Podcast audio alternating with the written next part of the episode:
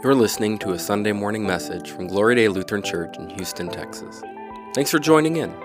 For more information about Gloria Dei and next steps you can take with us, check out gdlc.org or find us on Facebook and Instagram at GDLC Houston.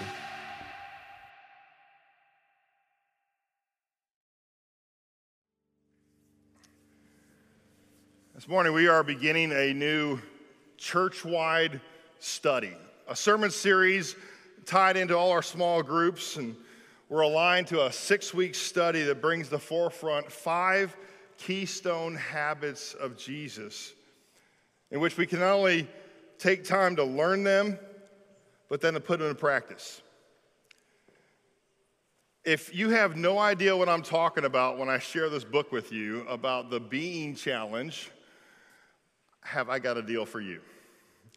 Our entire congregation, through small groups of sermons, you can even do it individually, is going through this book together. It's a 40 day challenge, 40 day plus challenge. Today begins the challenge, okay? All you need to do today is read the introduction of the book. If you don't have a book, stop by at the office, uh, send a um, email to Stephanie Kinney. Uh, send an email to the general email box. We'll make sure it gets delivered to whoever needs to see it. Uh, here's an opportunity for us to do something together as a congregation. Um, and, and, when I say bean challenge, it comes across as bean. I'm really not saying jelly bean, okay? I'm not saying that.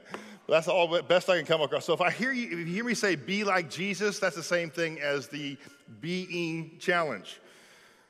As we take this journey in Lent to the cross, to the empty tomb, we're going to have an opportunity to go deeper into God's word about these five habits that Jesus taught and lived throughout his earthly ministry. Now, why are we doing this? The vision for this church wide study and series is the opportunity for all of us to dig in together. Regardless of how little scripture you know or how much you know regardless of where you are in your faith walk brand new Christian, seasoned veteran, somebody in between, or even stalled in your faith walk. Maybe even discouraged a little bit, burnt out a little bit. Because what we want to do is look at these five habits of Jesus as we grow in our love and obedience to Him so that we grow in our relationship to our Father in heaven, which will then have another reaction. We'll have a grow in our relationship with each other as we help more people live life with Jesus every day. Because life is full of challenges, struggles, ups and downs. You see, the, the, the graphic you'll see a lot on this book is a, is a bullseye target. Our goal, our aim is to hit the bullseye, to be like Jesus. But I'm just gonna tell you right now, we're gonna fail. I'm just gonna tell you right now, we're gonna set out these five habits that we're going to talk about in the next five, following the next five weeks. And some are going to be easier to do than others. But here's what I want to make sure does not happen. You get into this study, and all of a sudden you realize, I can't do that, therefore I'm just going to quit. You know, the devil would have you do that, that's what he wants you to do. Because what I want you to do is learn from this study and grow wherever you are to take a step. This being challenge is taking these habits of Jesus, learning them so that become, they become natural rhythms of grace in our lives. That they become part of our lives. But here's the struggle. I believe we all have good intentions, but life gets in the way. You see, I can be preaching a message here, and you're giving me great affirmations. You're nodding your head, oh, yeah, yeah, yeah, yeah, yeah. And then you, you walk out of these doors, and let's say I've been preaching on, you know, taming, uh, keeping your anger down or something like that. And you walk, I mean, there's probably 17 different things I could tell you right now that's going to make you angry. I'm not going to because then I'll give you opportunity to. The blue screen has made me angry all morning this morning. I just got to tell you that right now. That means our projector is broke again, and I've been asking for forgiveness all this whole morning of my bad thoughts. Okay? So I'm not immune to this, y'all. I struggle with you. This is, this is we're doing this together. Because I, I believe we all have good intentions, but life gets in the way. We walk out these doors and the, you got to start answering all your emails, your texts, and then you got to think on the schedules you got to do. And life is crazy. And for, like it or not, we really have lost the last two years of our lives with COVID. And, and we actually got used to the slower pace. We actually got used to, like, wow, this is kind of nice. I don't have these senseless, meaningless meetings anymore. They're handled on Zoom call like 20 seconds, which they should have been in the first place. And now all of a sudden we're getting back into routines. You see traffic on its rise, and you, you see meetings happening like, oh, great, here we go again. And your schedule's all filled up, and it's like, ah. What we used to have margin and we thought we did, now it's not even worse. And now there's an invasion of Ukraine by Russia. We're getting 24 7 coverage of stories of courage, of bravery, of loss, coupled with disagreeing news reports about what's really going on. We get caught up in the debates about foreign and domestic energy policies. I mean, heated debates. Then you see China is rattling her sabers against Taiwan, and politicians are having a heyday, reminding everybody how right they are. That's just one arena of our lives. And you think about your home life schedules, lack of margin. Everybody's got to go where everywhere. You're trying to figure out what it looks like in a post COVID society with home life, kids, marriage, work. just gets tired. And so what our goal is, is to take time in these next five weeks to focus and to really just go back to some basics, to dig into scripture and, and to learn what it means to be more like Jesus. So, as we begin, I'd like to turn your attention to James chapter 1. James chapter 1. And what I'm going to remind you is what we're talking about today is all about a response to God's grace and mercy. Yeah, I'm gonna tell you, so cool this morning. We had an entire family baptized this morning in our relationship and partnership with Day One Christian Academy. And, and, then a, a, ministry that Pastor Randy was doing, all of a sudden, just all these different things with Sarah Benson, and just a whole family was baptized this morning. And what a cool thing to be a part of that to receive God's grace and mercy in, in such a, a, just a just visible form. And so, what we're talking about here now is what do we do with that life as we've been redeemed? What do we do with the fact that God loves us, He's forgiven us, He's called us His own, He died on Calvary's cross for us, took away all our sins, and now, so what? What, what does that mean? How do we live? So, James chapter 1, verse 22 says this be doers of the word and not hearers only, so you don't deceive yourself. So here's what this means James was written to a, a Christian community. This, the difference between James and Romans. Okay, James is talking about a sanctified life. James is talking about this is how you live out your faith. It's not how you receive faith. It's not how you uh, get salvation. That's by grace. James is now talking about now that you receive that grace, now that you have faith in Jesus, what does it mean to live it out? And what he's going to tell us is reading the Bible, studying, and discussing with a small group, hearing it taught in church. Man, all those things are wonderful. The question that we're going to be posed with today and throughout the study is what are you going to do about it?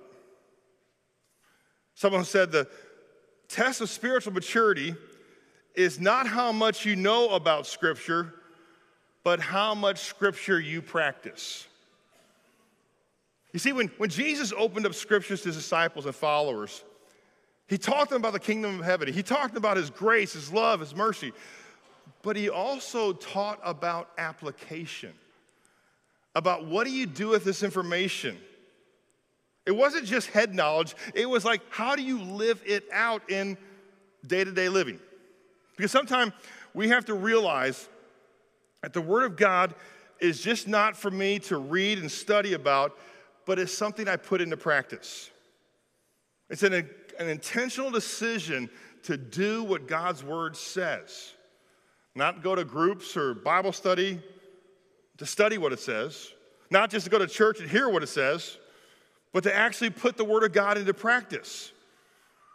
James is coming to us this morning and saying, as one who has been redeemed by Jesus Christ, one who's been forgiven of all their sins, one who's been called to a new lifestyle as a follower of Jesus Christ. What difference does it make? And how does it have an impact on you for the rest of the week? Because here's the deal I, I, I hope you don't see Sunday morning as the end all be all journey of your spiritual life. I, I look at church as, as a hospital and a gym. It's a place for wounded folks and folks hurting to find grace and help and mercy in time of need, but I also here as a training ground to go out and live. So you see what happens on Sunday morning should not be the end all be all do all. It is to equip us, to encourage us, to support us so that we can live the rest of the week and then get refueled up and ready to go again next Sunday. But that's not what the rest of the world sees. And here, here's what's hard. There are so many different books and so many studies have been out there what the unbelieving world thinks of Christians. And the biggest challenge that it comes down to is um, unbelieving world sees Christians who talk about Jesus but don't live for Jesus. Here's an excerpt of what one book said, uh, the unbelieving world said about Christians. I mean, it's, it's hard to hear. It says, You Christians think you're better than me just because you got up earlier on Sunday morning than I did. You listened to some speech, you sang a bunch of songs, you even stayed for the extra hour of Bible teaching, but it's not taking. Your lifestyle is no different than mine. You don't work harder, you don't study harder, you cheat, lie, and steal. You stare at women just like I do. Your language is even filthier than mine, and you can't keep control of your temple, and on and on and on. So, why would I want to believe in your Jesus, and why would I want to come to your church?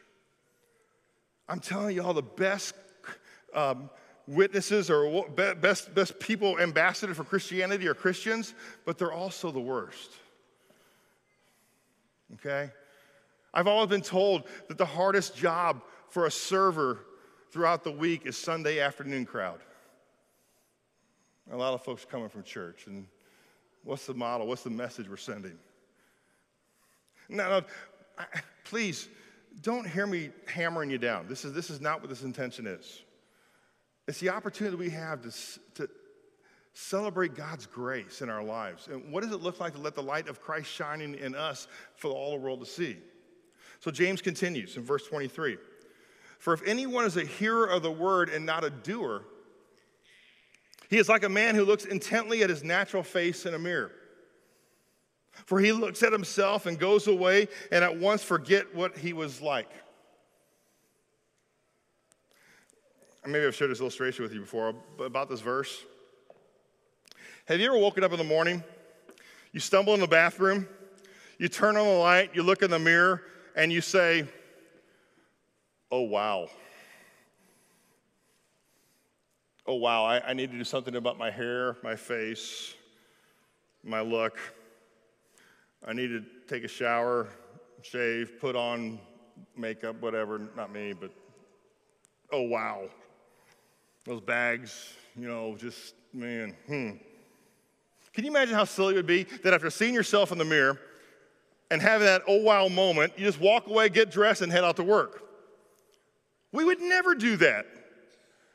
Now, I'm not going to point fingers at any male or female. I'll let y'all figure this out. But just think about your own bathroom counter. And how much oh wow stuff do you have on your bathroom counter that you spent your hard earned money to use just so you can address the oh wow look in the morning so everyone else doesn't see what you just saw. It's amazing how our looks are so important to us. So much so that even when you travel, we carry an oh wow bag. You know, guys have a little toiletry one, but I've seen some of you ladies' bags, and those are, I mean, there's a lot of stuff in there. what James is saying to us this morning is unfortunately we spend more time on the physical nature of our bodies than addressing what's not working in our heart and lives. So let me play it out for you. I wake up in the morning, I look in the mirror, oh wow, I need to shave. But I don't do it, and I just go to work. I go to work, and someone says to me, Wow, Pastor, You need to shave. I'll say, Yeah, I know, I, I, really need to shave. Later on that day, someone else comes up to me and says, Hey, uh, Pastor, did, did, did, did you shave today? And I'll say, No, I, I know I really need to do it. Someone else pointed out that to me earlier today, and I really need to do this. So, would you pray for me? I, I, I really need to shave. And then later on, another person comes to me and says, Wow, Pastor, you really need to shave. I said, Yeah, I got people praying for me about it, this very issue, but I need more help. And so I think I'm going to form a small group Bible study. And we're going to come around together. We're going to talk about my need to shave. And maybe we can meet once a week and we can invite everybody over and we can have some hospitality, and some fellowship, and, and we'll study the Word of God together about why I need to shave. And then some wise middle school kid will come up to me and say, Hey, Pastor, why don't you just shave? Well, my response is, Well, I really don't want to do anything about it. I just want to feel bad about it. And I just want to have others pray for me about it. And I want to go to more Bible studies and small groups to learn about the importance of shaving, but I have no intention of actually shaving. Now, we wouldn't do that. Well, we do. Because James is pointing out the obvious. Because every one of us carry around a bad habit or sin that we just can't seem to shake. And we know it's wrong. And we struggle. Whether it's lack of discipline or wagging tongue or anger or bitterness or worry or addictive behaviors. And, and, and it comes up in a sermon, we go, oh, yeah, yeah, yeah, that's bad. That's bad. You go to Bob, that's bad. I got to. I really need to work on that. At least I'm honest about it. James say, well, honesty is just part of the picture. Great, you've identified the problem. Now, what are you do about it? Verse 25. But the one who looks into the perfect law, listen, look what it calls the law, the Ten Commandments. The law of liberty. You see, what we're talking about is that abundant life that Jesus promised us? It's the law of liberty and freedom when we actually follow God's commands and live in them. You see, the Ten Commandments are really summarized in one word love. That God has this great love for us, that He provides these curbs or these guides and this rule for us, that we would live by them so that we would be blessed. Because the one who looks in the perfect law, the law of liberty, and perseveres, being no hearer who forgets, but a doer who acts, look at the result. He or she will be blessed in their doing. There are so many habits that if we could take them up that seem really hard, that if we started living them out, we'd be blessed in what we're doing. I mean, think about a diet, a weight, I mean, a, a, strengthening program, a conditioning program. Man, when you start watching these kids at track at LSA, oh my, they run, run, run, run, run, but it's, they're sore. But if they're going to push themselves. They're going to be blessed in what they're doing. They're going to see they hit their personal record. So when I look at God's law and I persevere applying it to my own life, God has promised me there's actually bring freedom and liberty to me. So, what James is saying to us this morning is don't just look at the scripture and learn it, live it. How I view my family, my marriage, my kids, my job, any crisis I might be involved with. Because when I start living God's word, things begin to happen. Things begin to change, and I begin to see God at work in my life. And James is saying to us that if you really want to grow in your faith, if you really want to develop this unwavering trust and confidence, if you have, want to have a faith that can weather storms, then live it. Go to Matthew chapter 5. Matthew chapter 5, 6, and 7 is a sermon that Jesus preached. It's called the Sermon on the Mount. And if you just thumb through those three chapters, you'll see how we're to treat others when they mistreat us and cause us pain. It talks about adultery, lust, divorce, It talks about what it means to forgive others, to love your enemies rather than retaliate and get revenge. It talks about giving to the needy, trusting God versus our money and possessions. It talks about the danger of worry and anxiety, about judging others, about bearing good fruit. This is an amazing sermon. And what's incredible about this message is they all have one thing in common they are a response to God's grace, how we live in our faith of Jesus which will bring us to the freedom that we are desiring.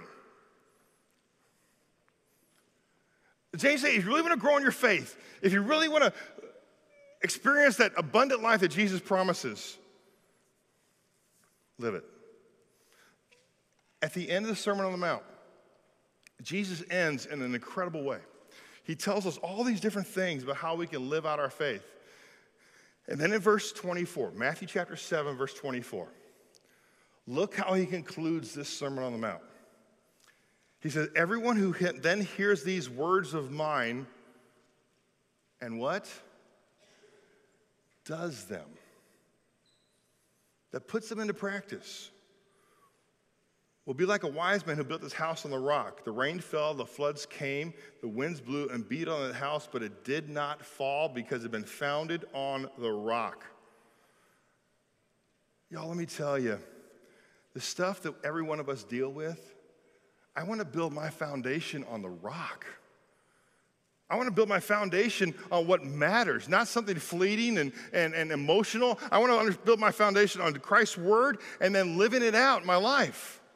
Because in verse 26 it says, Everyone who hears these words of mine and does not do them will be like a foolish man who built his house on the sand. Rain fell, floods came, winds blew, beat against that house, and it fell.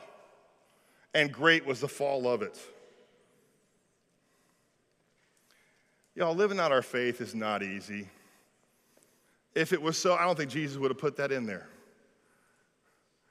Because what we're talking about is Jesus is asking us to be countercultural, to live as light in darkness, to be the salt of the earth.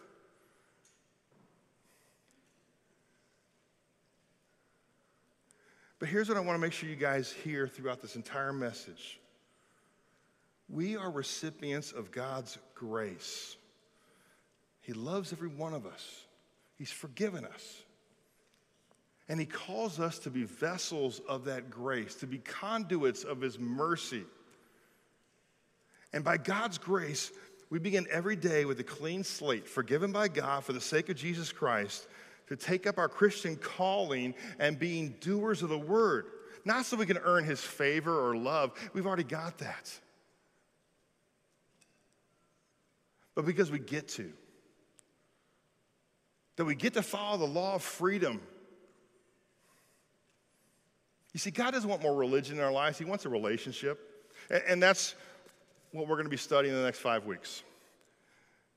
In this book, we're going to study five habits that we, as a body of Christ, I pray will do together. The first one is that we're going to commit to community.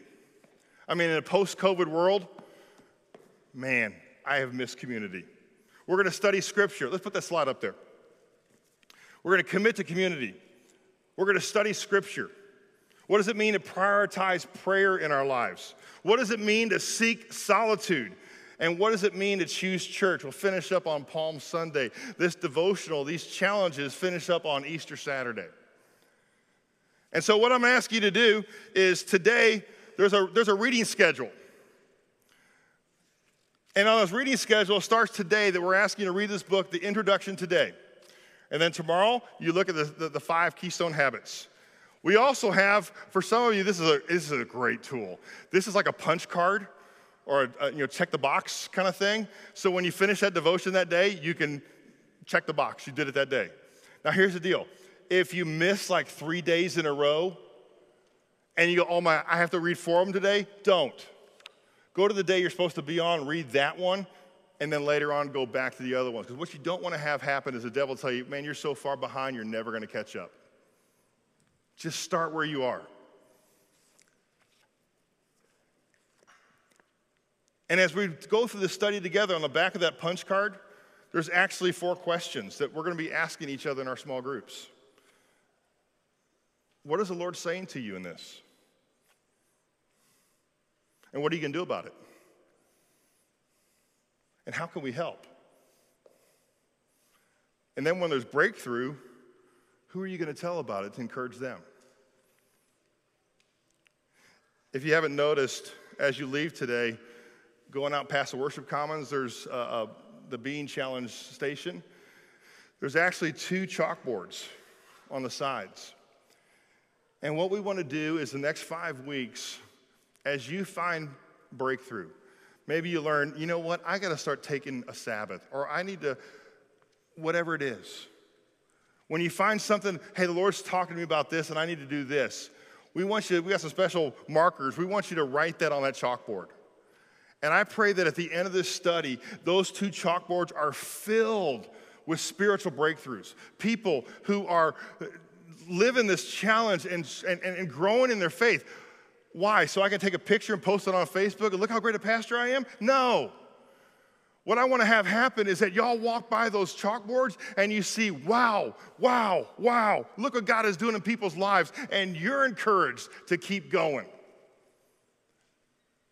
Y'all, we're in this together.